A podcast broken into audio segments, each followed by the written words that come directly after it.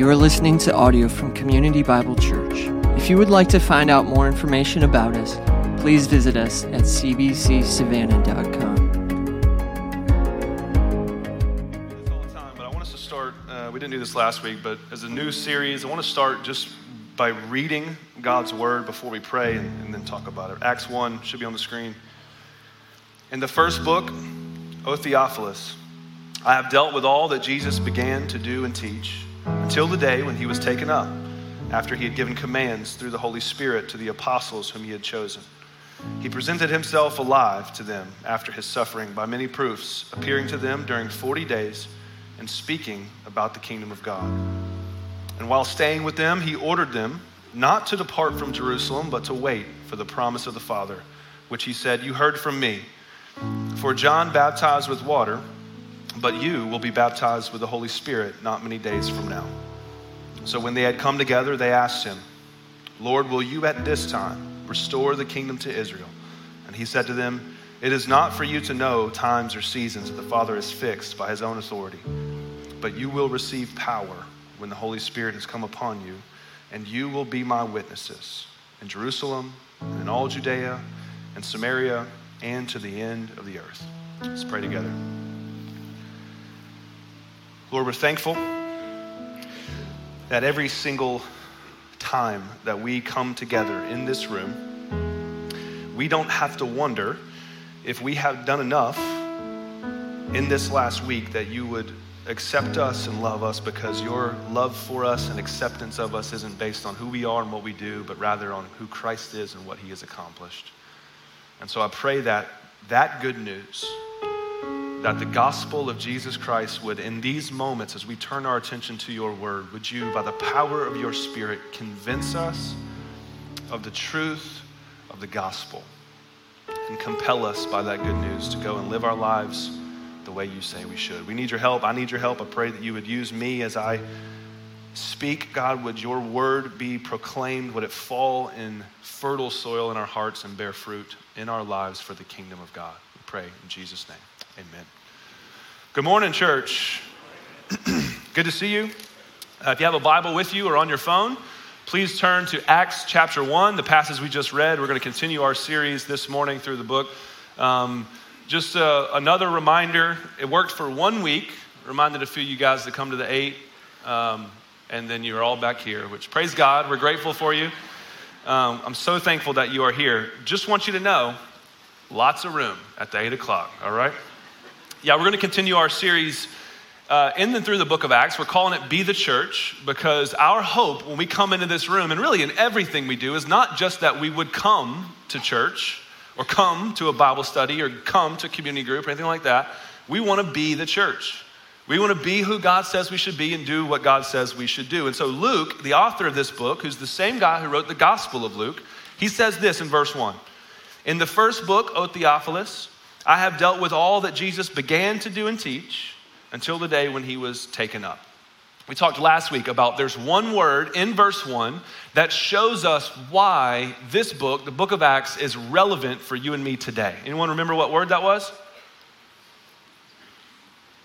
Nobody. Began. Okay, began. It's the word began, because Luke says, in the first book, I covered everything from the day that Jesus was born until the moment that he ascended into heaven. So everything he did and taught. So this is his life, his ministry, his miracles, his teaching. Ultimately, this is his death, burial, and resurrection, after which he spends 40 days with his disciples, proving to them that he is alive, and he ascends to heaven. And Luke starts Acts, this is volume 2 of his writing. He starts it by saying all of that was just the beginning. Right? Which means that Jesus, even though he's ascended to heaven, and Romans 8 says he is there right now, interceding for us at the right hand of God the Father. Even though he's ascended to heaven, this shows us that Jesus is still working. He's still teaching. Only now he's doing that work through us, through the church. And again, the book of Acts tells us the story of the foundation and the formation of the first Christian churches. And the question that we're going to ask as we work through this book is, what were the things that these men and women were founded on and formed by? What was it that marked them as disciples of Jesus? Think back to our discipleship series. What marked them as they lived lives of following Jesus and being changed by him and living on mission with him together. Last week we saw in verse 3, says he presented himself, that's Jesus, he presented himself alive to them after his suffering by many proofs, appearing to them during 40 days and speaking to them about the kingdom of God. This is the thing that they were founded on and formed by. The thing is that Jesus Christ is not dead, he's alive. That's the thing that they were founded on, right? And during those 40 days that he spent with his disciples, after his resurrection, before his ascension, the disciples saw him and they touched him and they put their hands in his hands in the scars there. They put their hand on his side where the spear was there. They shared meals with him and they talked with him. And what we're gonna see this morning is a handful of those conversations, a handful of the last conversations that Jesus has with his disciples before he ascends to heaven. And there are four things here that he tells them that I want you to see, four things that he wants them to know, and by way of that, wants us to know, all right? And if you're like, four things, the sermon's supposed to have 3 points. I can't remember four. I was like, well, what if they start with the same letter, okay? When they do, all right? You're welcome. Four things here: promise, power, purpose, plan. And if you are a note taker, this is our outline. Jesus tells them to wait for a promise. He tells them they're gonna receive power. He establishes for them a new purpose, and then he gives them a plan to carry it out. Let's look at the first one, this promise in verse 4. While staying with them, he ordered them not to depart from Jerusalem, but to wait for the promise of the Father, which he said, "You heard from me. For John baptized with water, but you will be baptized with the Holy Spirit not many days from now." One of the things that Luke does with his writings is oftentimes he will kind of give a general summary of events, kind of a zoomed out version, and then he'll come back and zoom in and give kind of a more detailed or specific example of what he had just summarized. Here's what I mean. In verse 3, we read it several times this morning already, he covers the 40 days between Jesus' resurrection and his ascension, and he does it in one verse, okay? Those 40 days, pretty significant in the lives of these followers of Jesus and for us. He covers it in one verse. He just summarizes it. It says he proved to them that he was alive, spoke with them about the kingdom of God. And then starting in verse 4 here, what we're gonna see is a handful of conversations where Jesus is speaking to his disciples about the kingdom of God. In Luke verse 4, Luke says that Jesus ordered his disciples not to leave Jerusalem. Not to leave Jerusalem, right? But to wait for this promise that was coming from the Father. And this, don't leave Jerusalem, it may not seem like much, but remember, these men weren't from Jerusalem. They were from Galilee, which is in the north, and Jerusalem was down south, and Jesus gives them this order. He says, don't leave Jerusalem because this promise is coming. This word ordered here, it means, and it shows us rather, that Jesus didn't just want to inform them, oh, by the way, the promise is coming. Right? He ordered them. And that's significant. The word has more weight to it, more authority. It means to charge or to command. It's the same word as actually that's used in Acts chapter 5, which we'll see at some point down the road. In Acts 5, the apostles are preaching the gospel of Jesus Christ. They are waving the banner of Jesus Christ crucified for sins and resurrected for the dead. And the religious council in Jerusalem don't like it very much. So they throw him in prison. And that night they're in prison. An angel of the Lord gets them out somehow to where everyone's all, frazzled. They don't know what happens. The disciples go back in the temple. They're preaching again, the gospel of Jesus Christ. Religious council brings them in. And then it says this, Acts 5, verse 40, they're gonna threaten them, but the high priest is threatening them. He says, when they had called the apostles from the temple after being miraculously removed from prison, they beat them and they charged them not to speak in the name of Jesus and let them go. The word charged in Acts 5, verse 40 is the same word in Acts 1, verse 4, ordered. Carries weight, right? It carries authority. This is, in this situation, it was a threat, all right? It's like when I was a kid, if I would ask my dad, or rather, if he would ask me to do something that I didn't want to do, I would do what every other kid on the planet has always done. Complain about it, right? Whine about it. Just say, I don't want to, okay? Which, and if you had kids, you never heard that in your house. I don't want to. And my dad eventually would get tired of that and he would say to me, I ain't asking, I'm telling. And I'm a very literal person, if you hadn't been picked up on that yet. So what I would say is, well, actually, Dad, you did ask. You asked me, you didn't tell me, and that's why I said I didn't want to do it. And that always went really, really well for me growing up. But his point was, son, this is your only option, when he was saying that to me. And that's what this word means. Only Jesus isn't threatening his disciples. He's pointing to the reality that waiting on this promise from the Father is essential for us. It's not optional, it's essential, right? So what is the promise of the Father? Jesus answers that in verse 5. He says, "For John baptized with water, but you will be baptized with the Holy Spirit not many days from now." He gives this reference back to Luke 3, where John the Baptist is in the wilderness and he's preaching and in the valley of the Jordan River, and all these people are coming out to him and they're hearing these messages and he's baptizing them, and because of his preaching and all these crowds, then people begin to wonder, maybe this guy's the Messiah. John catches wind of this and he responds this way, Luke 3 verse 16. He says, "I baptize you with water, but he who is mightier than I is coming, the strap of whose sandals I am not worthy to untie. He will baptize you with the Holy Spirit and fire." And so in Acts 1, Luke zooms in on this conversation where Jesus is having with his disciples, where he points back not only to John the Baptist in Luke 3, but also to the Old Testament prophets of Isaiah and Joel, who have been saying for hundreds of years that God is gonna pour out his Spirit on his people.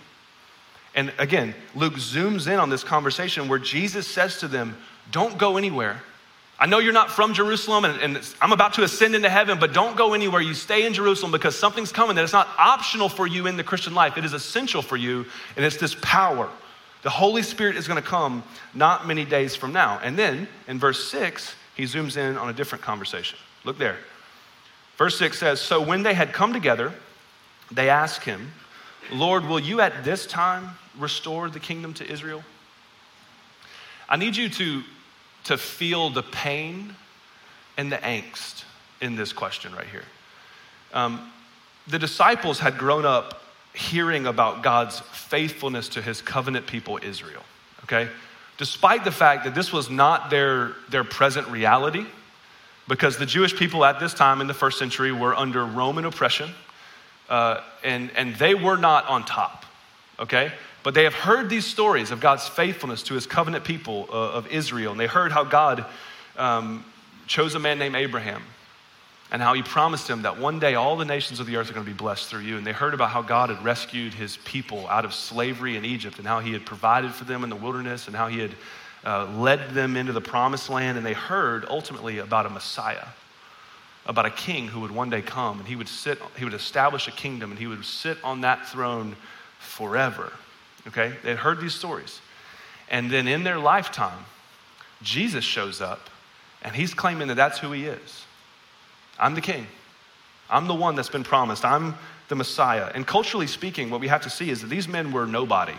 Most of them fishermen, one of them a tax collector, the rest of them we're not quite sure, but they were chosen by Jesus to follow him, to come with him, to live a life, not just for him, but to be with him. And they saw him do miracles and raise the dead and heal the sick and walk on water. And they began to think and get their hopes up, and they're going, "Well, maybe he's right.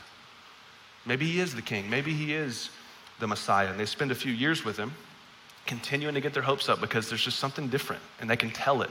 He speaks with authority, and they're getting their hopes up until the day they're going to Jerusalem for the Passover feast. It happens to be Palm Sunday. And as they're riding in with Jesus, all these other people, hundreds if not thousands of them, they come out from the city because they've heard too, maybe he's the one.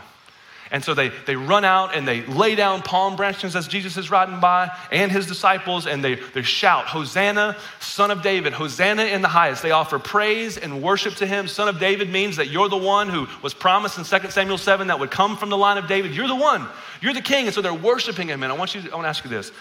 What do you think the disciples were thinking in that moment? One, it's pretty awesome, right? That we're with him and they're praising him. But two, I think what they were thinking is, finally the time has come. Finally, it's happening. Rome is done. We're gonna get them out of here. We're gonna get our land back. Israel's gonna be back on top. They're thinking Jesus will sit on the throne and he will wear the crown. Only the next few days don't work out like they thought they would, right? Because by the time Friday comes, Jesus is crowned, only it's not gold, right? It's a crown of thorns, and he's not sitting on a throne, he's hanging on a cross until his body is brought down placed in a tomb, and along with Jesus's body being placed in that tomb, so went their hopes. All their hopes of these promises of God, and all, their hopes went with them until they hear he's alive. Jesus is alive, and he spends 40 days with them, like we saw in verse 3, proving to them that he truly is resurrected from the dead. And it says he was speaking to them about the kingdom of God, which doesn't mean much to us, but what that means is Jesus spent those 40 days pointing back to all those promises, showing how they're about him, and pointing them forward to the day where he would rule and reign over every square inch of creation. So he tells them in verse 5, stay in Jerusalem, because not many days from now, the promise of the Father's coming. The Holy Spirit is going to be poured out on you. And so they naturally respond in verse 6, Lord, is now the time? Is now the time where you will restore the kingdom to Israel? And oftentimes when this verse is preached, the disciples are given a hard time for the question they ask, because it shows that they're just thinking about the glory days. You know, you have that friend who anytime you try to talk to them about what's going on in your life now, they want to point you back to what they did in high school. You know what I mean? That's kind of what's happening here. It's just the glory days. They're thinking back to when David was on the throne. They're thinking too small. They're thinking about when Solomon was on the throne. But the heart of their question is, surely now is the time when you'll put an end to all this nonsense. The pain, the confusion that they were experiencing in their lives, the fact of trying to figure out, how do we bring these two things together of all that God has promised to us, all that he promised he would do, and our present experience. And I spent all that time there because I think somebody in this room can relate to that, where you're trying to figure it out and you hear these things from these Christians who are maybe well-meaning, but it seems like their lives all put together and you're the only one, and just life is painful and it's confusing, and you can't figure out, how do you marry the promises of God and what's supposed to be available to you in Jesus, and yet what you're walking through, and just like these disciples, you're thinking, surely now is the time, because I'm not sure I can hang on any longer. The way that Jesus responds to them is the way that he would respond to us. Look at verse 7. He said to them, it's not for you to know the times or seasons the Father is fixed by his own authority, which sounds a little bit like a cruel response from Jesus, or even just like he didn't answer the question. Like, it's not helpful, Jesus. We asked, is now the time? And you didn't really answer us. That's actually not what's happening. Remember earlier I said, that in verse 3, Luke gives this summary statement about these 40 days, and then he zooms in on these conversations. And in the summary statement, it says that he was speaking to them about the kingdom of God. And this is him zooming in on a conversation where he was correcting some misunderstandings that they had about the kingdom of God.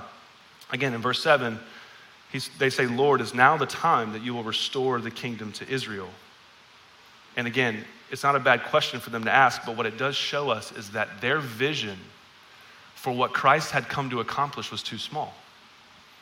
What they had in mind when they thought about ultimately what Jesus, his vision for the new heavens and the new earth would be, their vision was too small. They wanted the kingdom to be restored to Israel, which meant, I want our land back, I want Rome out of here, and we want to have a king. We want to be back on top. When are we going to be something again, Jesus, is what they're asking. And we'll see this in a minute, but what Jesus is going to say is, guys, Israel isn't where the kingdom ends. It's just the beginning. This is only the beginning. It's just where it starts. And then he says this in verse 7. It's not for you to know the times or the seasons the Father has fixed by his own authority. Jesus isn't saying this to withhold information from his disciples. He's not trying to keep anything from them or from us. He's actually trying to give us something. When he says it's not for you to know, he's actually trying to give us something. Here's what I mean. If you knew the date and the time that this was going to happen, it would not be good for you or me if we knew the date or time. And here's why. It's like this. When I was in college, I preferred to do all my studying on campus rather than off campus, because inevitably, if I tried to study at home, I would end up doing anything else but study, okay? Because my roommates would, I'm like a puppy. My roommates would walk by with a ball, and I'm like, oh, where are we going? You know, like I'm trying to do this. The weather's nice outside. We're going to throw a frisbee. Do you want to come? Yes. You know, that's kind of what happened. So I would do all my studying on campus in Athens. Go Dogs. Just had to throw it out there. You know, you have to every once in a while. And I had my favorite spots. that I would like to go study. My favorite places, favorite buildings, favorite chairs, favorite windows, favorite view. That's where I would go spend my time and study. And it was awesome. I actually really enjoyed it. Spent a lot of time studying in college, you know, as I walked through the exciting analysis of risk management insurance. And then I ended up being a pastor and never used it. But that's neither here nor there. Okay, here's the point. The week of finals, I could never study in my favorite spots because somebody else was there. All right? And I was always so frustrated by that. I go, who do you think you are? All right? I've been here hours this semester. I put in the windshield time, and then now you think the week of finals, you get to roll in here and just sit wherever you want, right? That's what was going on in my heart. I've since repented, okay? It's fine. Here's the point. Why? Why were those spots taken the week of finals? Because they knew the time and the date. And Jesus, this is what he's saying. It's not for us to know, because if we knew the time and date, we wouldn't really care about it all that much until it got close, okay? And again, he's not trying to take from us. He's trying to set us free, because there's a negative side to that, which we just talked about. There's also a positive side to this, because if you knew that Jesus was coming back tomorrow, I mean, you knew the time and the date, 9 a.m. tomorrow morning, it's happening. If you knew that, you probably wouldn't go out to lunch with your family after church. If you knew it, you probably wouldn't take your kids to the park later or go meet that friend for a cup of coffee. You probably wouldn't take a nap this afternoon. If you knew when Jesus was coming back, right? Because hopefully, if you knew that tomorrow was the day that the sky was gonna crack open, that the Lord Jesus would return, and that we would all stand before God and give an account for our lives, hopefully you'd be calling everybody you know, pleading with them to put their faith in the broken body and shed blood of Jesus Christ, because it's coming.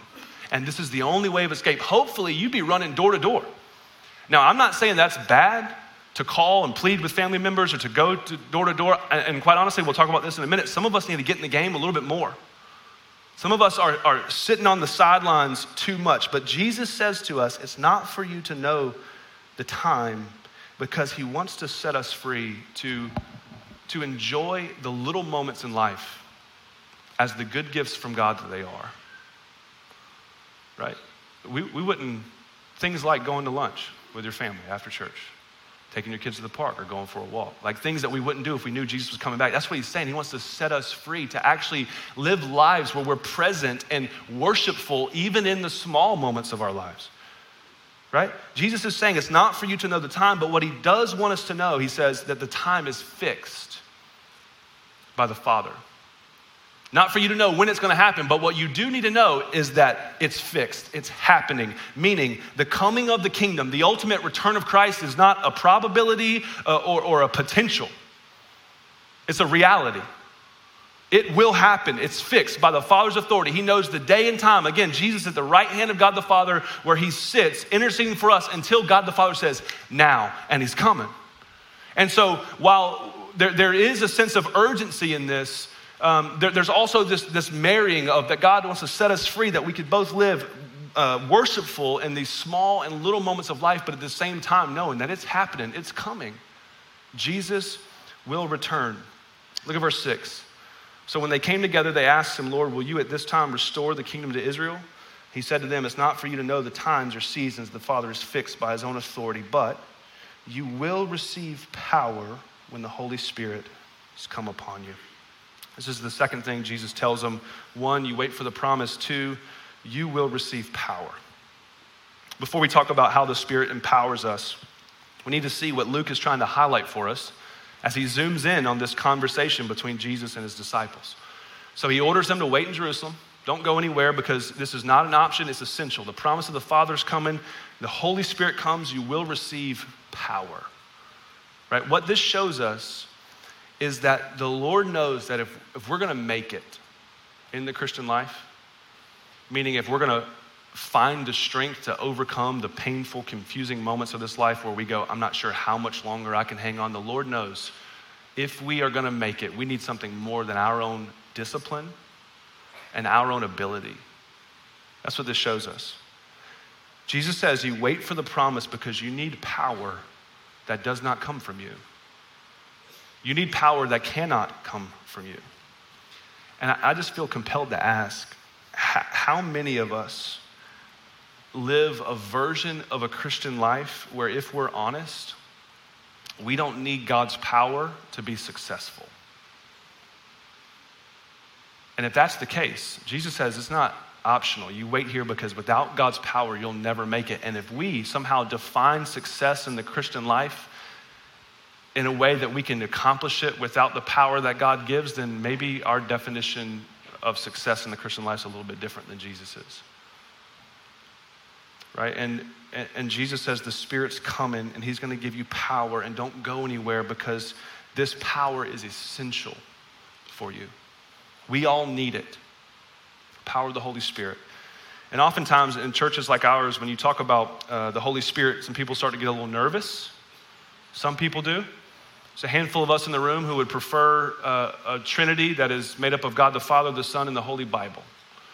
The Spirit just kind of weirds us out a little bit. We're not sure what to do with it. And the reality is there are people who make mistakes on both sides of this spectrum.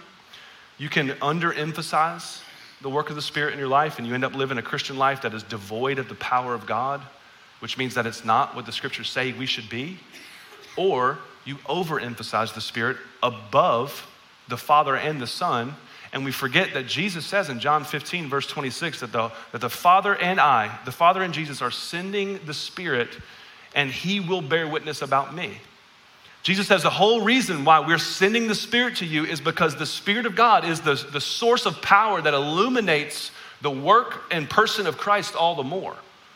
So we can make mistakes on both sides of this spectrum. And if you're familiar with the book of Acts, you know that for the next couple weeks as we work through this, we're going to be talking quite a bit about the work of the Spirit. And that being said, I don't feel like I have to say everything about how the Spirit empowers us and how the Spirit moves and works in us. I do want to point to one thing. It'd be Ephesians chapter 3 of how the Spirit of God empowers us. I think it's important that we see this. It should be on the screen. Ephesians 3 verse 14 says, "For this reason, I bow my knees before the Father, from whom every family in heaven and on earth is named, that according to the riches of his glory, he may grant you to be strengthened with power through his Spirit in your inner being." So the Apostle Paul is on his knees. He's praying for the church at Ephesus. And he says, I'm asking that God would, by the power of his Holy Spirit, strengthen you. Here's why. Verse 17, so that Christ may dwell in your hearts through faith, and that you, being rooted and grounded in love, may have strength to comprehend with all the saints what is the breadth and the length and the height and the depth, and to know the love of Christ that surpasses knowledge, that you may be filled with all the fullness of God. Paul says, I'm praying that the Spirit of God would give you power so that you might be able to wrap your minds around the reality of how infinitely loved by God that you are. Verse 17, he says, so that Christ may dwell in your hearts through faith, which means this, that the love that God has for you and for me isn't based on who we are or what we've done, but Christ is alive in our hearts through faith, which means God's love for us is based on who Jesus is and what he has accomplished for us. And Paul's praying that we would be convinced of that. That we would somehow, by the power of the Holy Spirit, believe that the gospel is true, and not just true out there for you, but true in here for me. That you actually believe the gospel counts for you. That despite the fact that it's the farthest thing from what you deserve, when God the Father looks at you, he doesn't see your sin, your guilt, and your shame. He sees the righteousness of Christ, the perfection of Jesus, and he always welcomes you, always invites you in, and will never leave you and never forsake you. That's what he's saying. I'm praying, and that's the Spirit's work. I want to be empowered by the Spirit, not to go speak in tongues or do all these other things, which again, we'll talk about in the next few weeks, but empowered by the Spirit to actually believe that God could love me, that God could use me. And he prays that the Spirit would convince them of that truth because, and I've said this for years, the Christian life is one of being convinced and then being compelled. As we are convinced that God's love for us actually counts for us, that is what compels us to go and live the life that Jesus would have us to live. So Jesus says, you wait for the promise, you will receive power, and then he gives them their new purpose. Look at verse 7. He said to them, it's not for you to know times or seasons the Father is fixed by his own authority, but you will receive power when the Holy Spirit has come upon you, and you will be my what? Witnesses. What do witnesses do? They testify, right? So we got to catch this.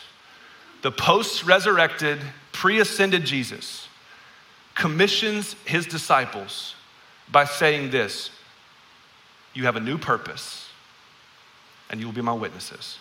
From this point, from when I ascend, you will be my witnesses, and that will be your purpose, the purpose of the church until I return. From Jesus' ascension until his return, this is our purpose, to be witnesses of Christ until he comes back. And the way we testify to who Jesus is and what he's done is by living spirit-empowered, transformed lives, because his perfect life has satisfied the law of God in a way that ours never could, because his substitutionary death has paid the penalty for our sin in full, and because his bodily resurrection has forever secured for us victory over sin and death. And Jesus says our purpose in this world is to be living testimonies of what we have seen, that we've been forgiven of our sin, that we've been reconciled to God, and we've been commissioned to live as witnesses, to share the good news of the gospel not only with our lives, but with our lips. Which means if we're gonna be witnesses, that at some point, if you truly are a Christian, I'm not saying you never struggle with doubt. I'm saying if you believe that Jesus Christ was crucified for your sin and he was resurrected from the dead and you're reconciled to God, then at some point in your conversations, where you should get with your lips is, this is what he's done for me. Let me testify to my experience, how I have been set free from sin that I used to be enslaved to, and how I used to walk in guilt and insecurity and shame over the silliest things, and I used to be controlled by what other people think about me. But as I've been pressing in and asking the Spirit of God to convince my heart that he actually loves me, it's been setting me free from being governed by what other people think about me. So now I can actually love them. That's the kind of conversations we should be having. This is what it means to be a witness, as we point to who Jesus is, what he's accomplished, and how that's impacted our lives. This is what he's done for me. And as I've been reading through the book of Acts, I've gained a bunch of confidence as a pastor and a preacher. And that's not because I'm like, oh, I know exactly how to preach this, or because of any gifting. I've gained confidence because as I've been reading through this book, what's become clear to me, these brothers and sisters, they only have one message. There's only one sermon. Right? There is only one sermon. This is the message. Son of God has come as a savior for the world to rescue and redeem us from sin and death. And so the banner that you, if you're a believer in Jesus, the banner that we as his church should wave every single day, again, from the time he ascended until the time he returns, that we lift high and seek to raise in our own lives and in our lives corporately, is that Jesus Christ has been crucified for sins and he has been resurrected from the dead. There's just one message. One truth, one hope, one gospel. God loves you, despite the fact that that's not what you deserve from him. And there's nothing you could ever do to earn that love or to lose it. It's been poured out onto you by grace through faith in Jesus Christ alone. And if that message this morning is hitting you in a different way than maybe it ever has before, I encourage you to lean into that, pay attention to it, because it's not me. This is the work of the Spirit. The Spirit of God illuminating to you the person and work of Jesus Christ, going, well, you know what? It's not just true. It's true for me. God loves me. He actually sees me. He knows me. And despite the fact that I am filthy rags before him, he invites me to come to him, and he will never leave me or forsake me. If that's resonate in your heart a little bit, I encourage you to lean into that. Pay attention to it. And you don't have to, if you want to receive it, that's what he's offering to you. If you want to receive it, you don't have to say a prayer. You don't have to come talk to me. You don't have to give any money. Romans 10 verse 9 says this: if you confess with your mouth Jesus is Lord and believe in your heart that God raised him from the dead, you will be saved. Right? And that doesn't mean like if you can say the words, Jesus is Lord, then you're saved. The reality, the idea is if you actually believe it and you testify to it, this is what saves us, faith in Christ alone. Again, Jesus says that our new purpose corporately and individually is to live as his witnesses, and that what motivates us to live as his witnesses is not guilt. It's not guilt, right? This is why Paul prays what he does in Ephesians 3, that what motivates us to live lives of testifying to who Jesus is and what he's done is that we actually believe it, convinced and compelled. We're not motivated by guilt, but there is a sense of urgency to this. There is. And like I said, many of us, we're just sitting back. We're living as if it doesn't matter, and we'll get there eventually. But here's the thing. Jesus says, you don't know the time that's fixed by the authority of the Father. It is coming. And there is a sense of urgency to this. There should be for all of us. And I think we get this wrong in one way. So when we talked in our discipleship series about discipleship starts with an invitation from Jesus. And we reference Matthew 4, when Jesus calls his disciples to follow him. He says, "Follow me and I will make you fishers of men." This is where we get this wrong. I want you to picture in your mind, this is active exercise, picture in your mind someone fishing, okay? And you're like, this is silly. Just think about someone fishing. It's not that big of a deal. I'm gonna make a point here in a second, all right? You picture them fishing, and I'm gonna ask you this. What's the weather like in that scenario?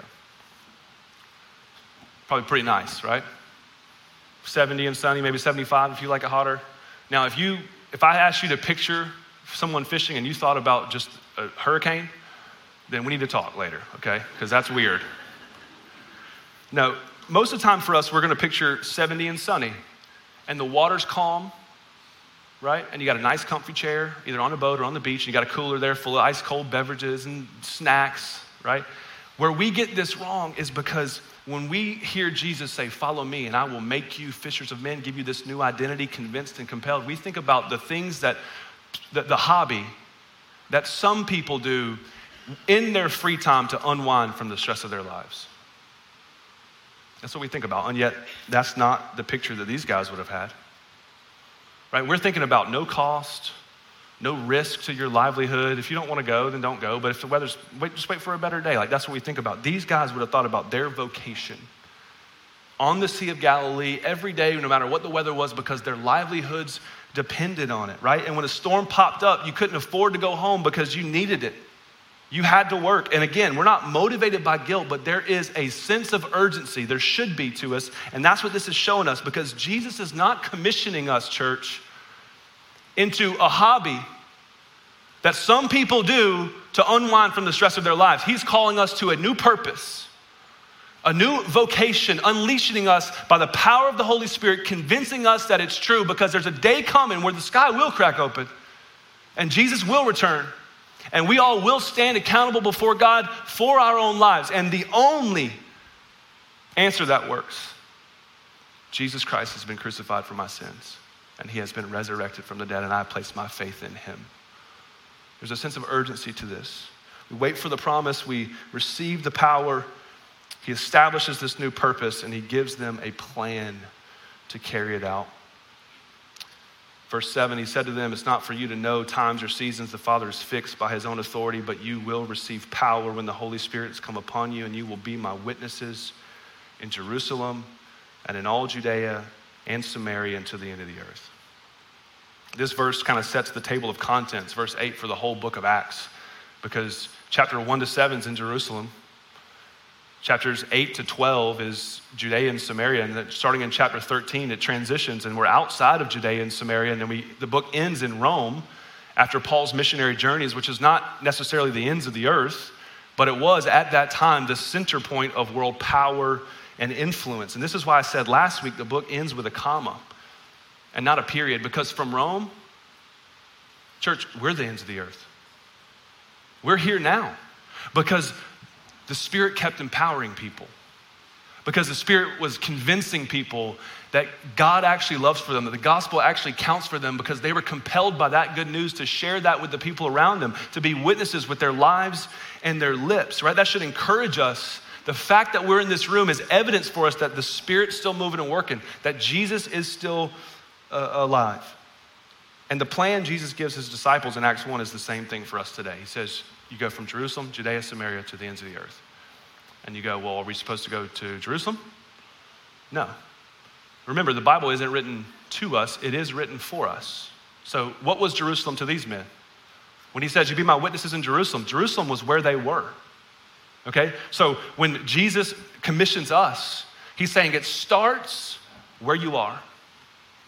Acts 17 would go on to say that God has determined the specific boundaries of our dwelling place, which means this, that you live where you live because God's planted you there. You live on that street, in that apartment, in that house, and your jobs, and you work next to the person you work next to, and you sit in class next to the person you sit in class next to, and you are in the same family with the people, like, because God has planted you there for this new purpose, to enjoy him because he's restored you in your relationship with him, and to tell people, to herald the good news of the gospel. Can you believe what he's done for me? That God would offer his love to me. He says it starts in Jerusalem, and then it moves to Judea and Samaria, which was a little bit further away, but he says Judea and Samaria because Judea was people who were like them, Samaria was people who was unlike them, which means that God wants us to testify and be a witness to people who are different than us, who have different thoughts, different opinions, different political beliefs than you do in an election year. Our purpose is this, to be these witnesses. And then he says in verse 8, look there, but you will receive power when the Holy Spirit has come upon you, and you will be my witnesses in Jerusalem and Judea and Samaria, and he says, to the end of the earth. Notice it doesn't say, you're gonna be my witnesses in Jerusalem, Judea, Samaria, and then to the ends of the earth. It says, and, which means for us that gospel proclamation for global missions, or in the 1040 window, if you know what that is, this is this latitude, longitude space on the planet that where the most concentration of unreached peoples are, people who have no access to the gospel. What he's saying here is that gospel mission in those areas is not the big leagues, and then what you do at home with your kids is single A ball. He says it starts at home and it goes to the ends of the earth, which means you be faithful where you are. And yet, church, it means that we have to understand that what Jesus is doing and what we are a part of is so much bigger than Savannah, Georgia. It's so much bigger. Everything we do as a church should fall under this umbrella. How can we bear witness to Christ in this city and to the ends of the earth? This is a question that we have to answer. All of us need to answer this question. How can I bear witness to Christ with my life and my lips? Who, God, have you called me to go and be a witness to? Where have you called me to go? And remember, Jesus says in verse 7, it's not for us to know when he will be returned, but he wants us to be certain he's coming back. And so there's this opportunity for us to have, to live with a sense of urgency, but also to be present and enjoy the little moments of life as the gifts from God that they are. And until then, he gives us power through his Spirit to convince us and compel us that we're loved by God despite the fact that it's the farthest thing from what we deserve. Let me pray for us and then we'll respond. Lord, we're grateful for your grace and your mercy. I thank you for the truth of your word. And I pray, Holy Spirit, that you would use those words to stir in our hearts. I pray even now that you would begin to press on someone's heart, that they would say, hey, God, I wanna go. Who, Lord, do you wanna send me to? Where, Lord, do you want me to go and testify to the goodness and the grace that I've received in Jesus Christ? Help us, God, to be the church. Help us, God, to not live versions of the Christian life that don't require your power and your Spirit to be successful. We need your help. I pray this in Jesus' name, amen. If you are helping us with communion this morning, you can go ahead and move to the back and just hang out back there. I'll invite you down here in a second. We're gonna have an opportunity this morning, church, to respond to the good news of the gospel in a unique way. It's a way that Jesus said, as often as we do this, that we would do it in remembrance of him. All right, so I know in this room, there are people from all different backgrounds, all different types of churches. And what's going on here is the night before Jesus gave his life for you and me, he's in a room with his closest followers, and they were about to participate in the Passover meal, which is something they did all the time. Because the center point of the central salvation story for the people of God up to that point was the Exodus. It was God has rescued and redeemed us out of slavery in Egypt, and Jesus stands up and takes the bread and he breaks it. He says, this is my body broken for you. And he holds the cup up and he says, this is my blood shed for you. And what he's doing there is he's saying the center point, the center salvation story for the people of God will no longer be You've been rescued from slavery in Egypt, but that through my broken body and my shed blood on your behalf, you have been rescued from sin and death. And what's interesting is in Luke 24, we've been talking about this post-resurrected, pre-ascended encounters that Jesus has with his disciples. The one that Luke highlights the most is called the road to Emmaus. Maybe you're familiar with this. You have these two guys who had their hopes up, and yet they saw Jesus's body go into the ground. And so they're going home. And they're walking back to Emmaus, and the Bible says that this man shows up with them, and it's Jesus, and they don't recognize him. And he's walking with them miles. The whole trip's 7 miles, so he walked with them miles. And he's explaining to them, the Bible says, the law and the prophets and Moses and how all the Old Testament was ultimately pointing to him. And the Bible says this, it got late, and so they got where they were going, and Jesus was just traveling on, and they invite him in for a meal. So he went to stay with them. Verse 30 says this, and when he was at the table with them, he took the bread and he blessed it and he broke it and he gave it to them. And listen to this. And their eyes were opened and they recognized him. Which means for us, church, that there's something about this meal and something about the connecting point between what happens here in the story and what Jesus says at the Last Supper, where he says, as often as you do this, you do it in remembrance of me, because there's something about not just hearing the gospel or thinking about the gospel, but there's something about this communion meal where we hold the crack in our hands and it gets it out of our heads and it puts it here. And we hold the cup in our hands and it gets it out of our heads and it's in our hands, and we say, Jesus died for me. That's the confession that we're gonna make when the plate passes and you grab it. When you take the meal, when you drink the cup, you're saying, I believe it. Now it may be a Mark 9 sort of situation, Lord, I believe, but help my unbelief, and that's okay. Again, we talked about this last week. Jesus isn't afraid of our doubts, right? So these, you guys can head on down and begin passing it out. And as it comes by, I want you to take it on your own. I want you just to consider the reality of the fact that the eternal Son of God gave his life for you so that you can be with him forever. When you're ready, you can take it. And then when you get done, we're gonna stand and respond together in singing.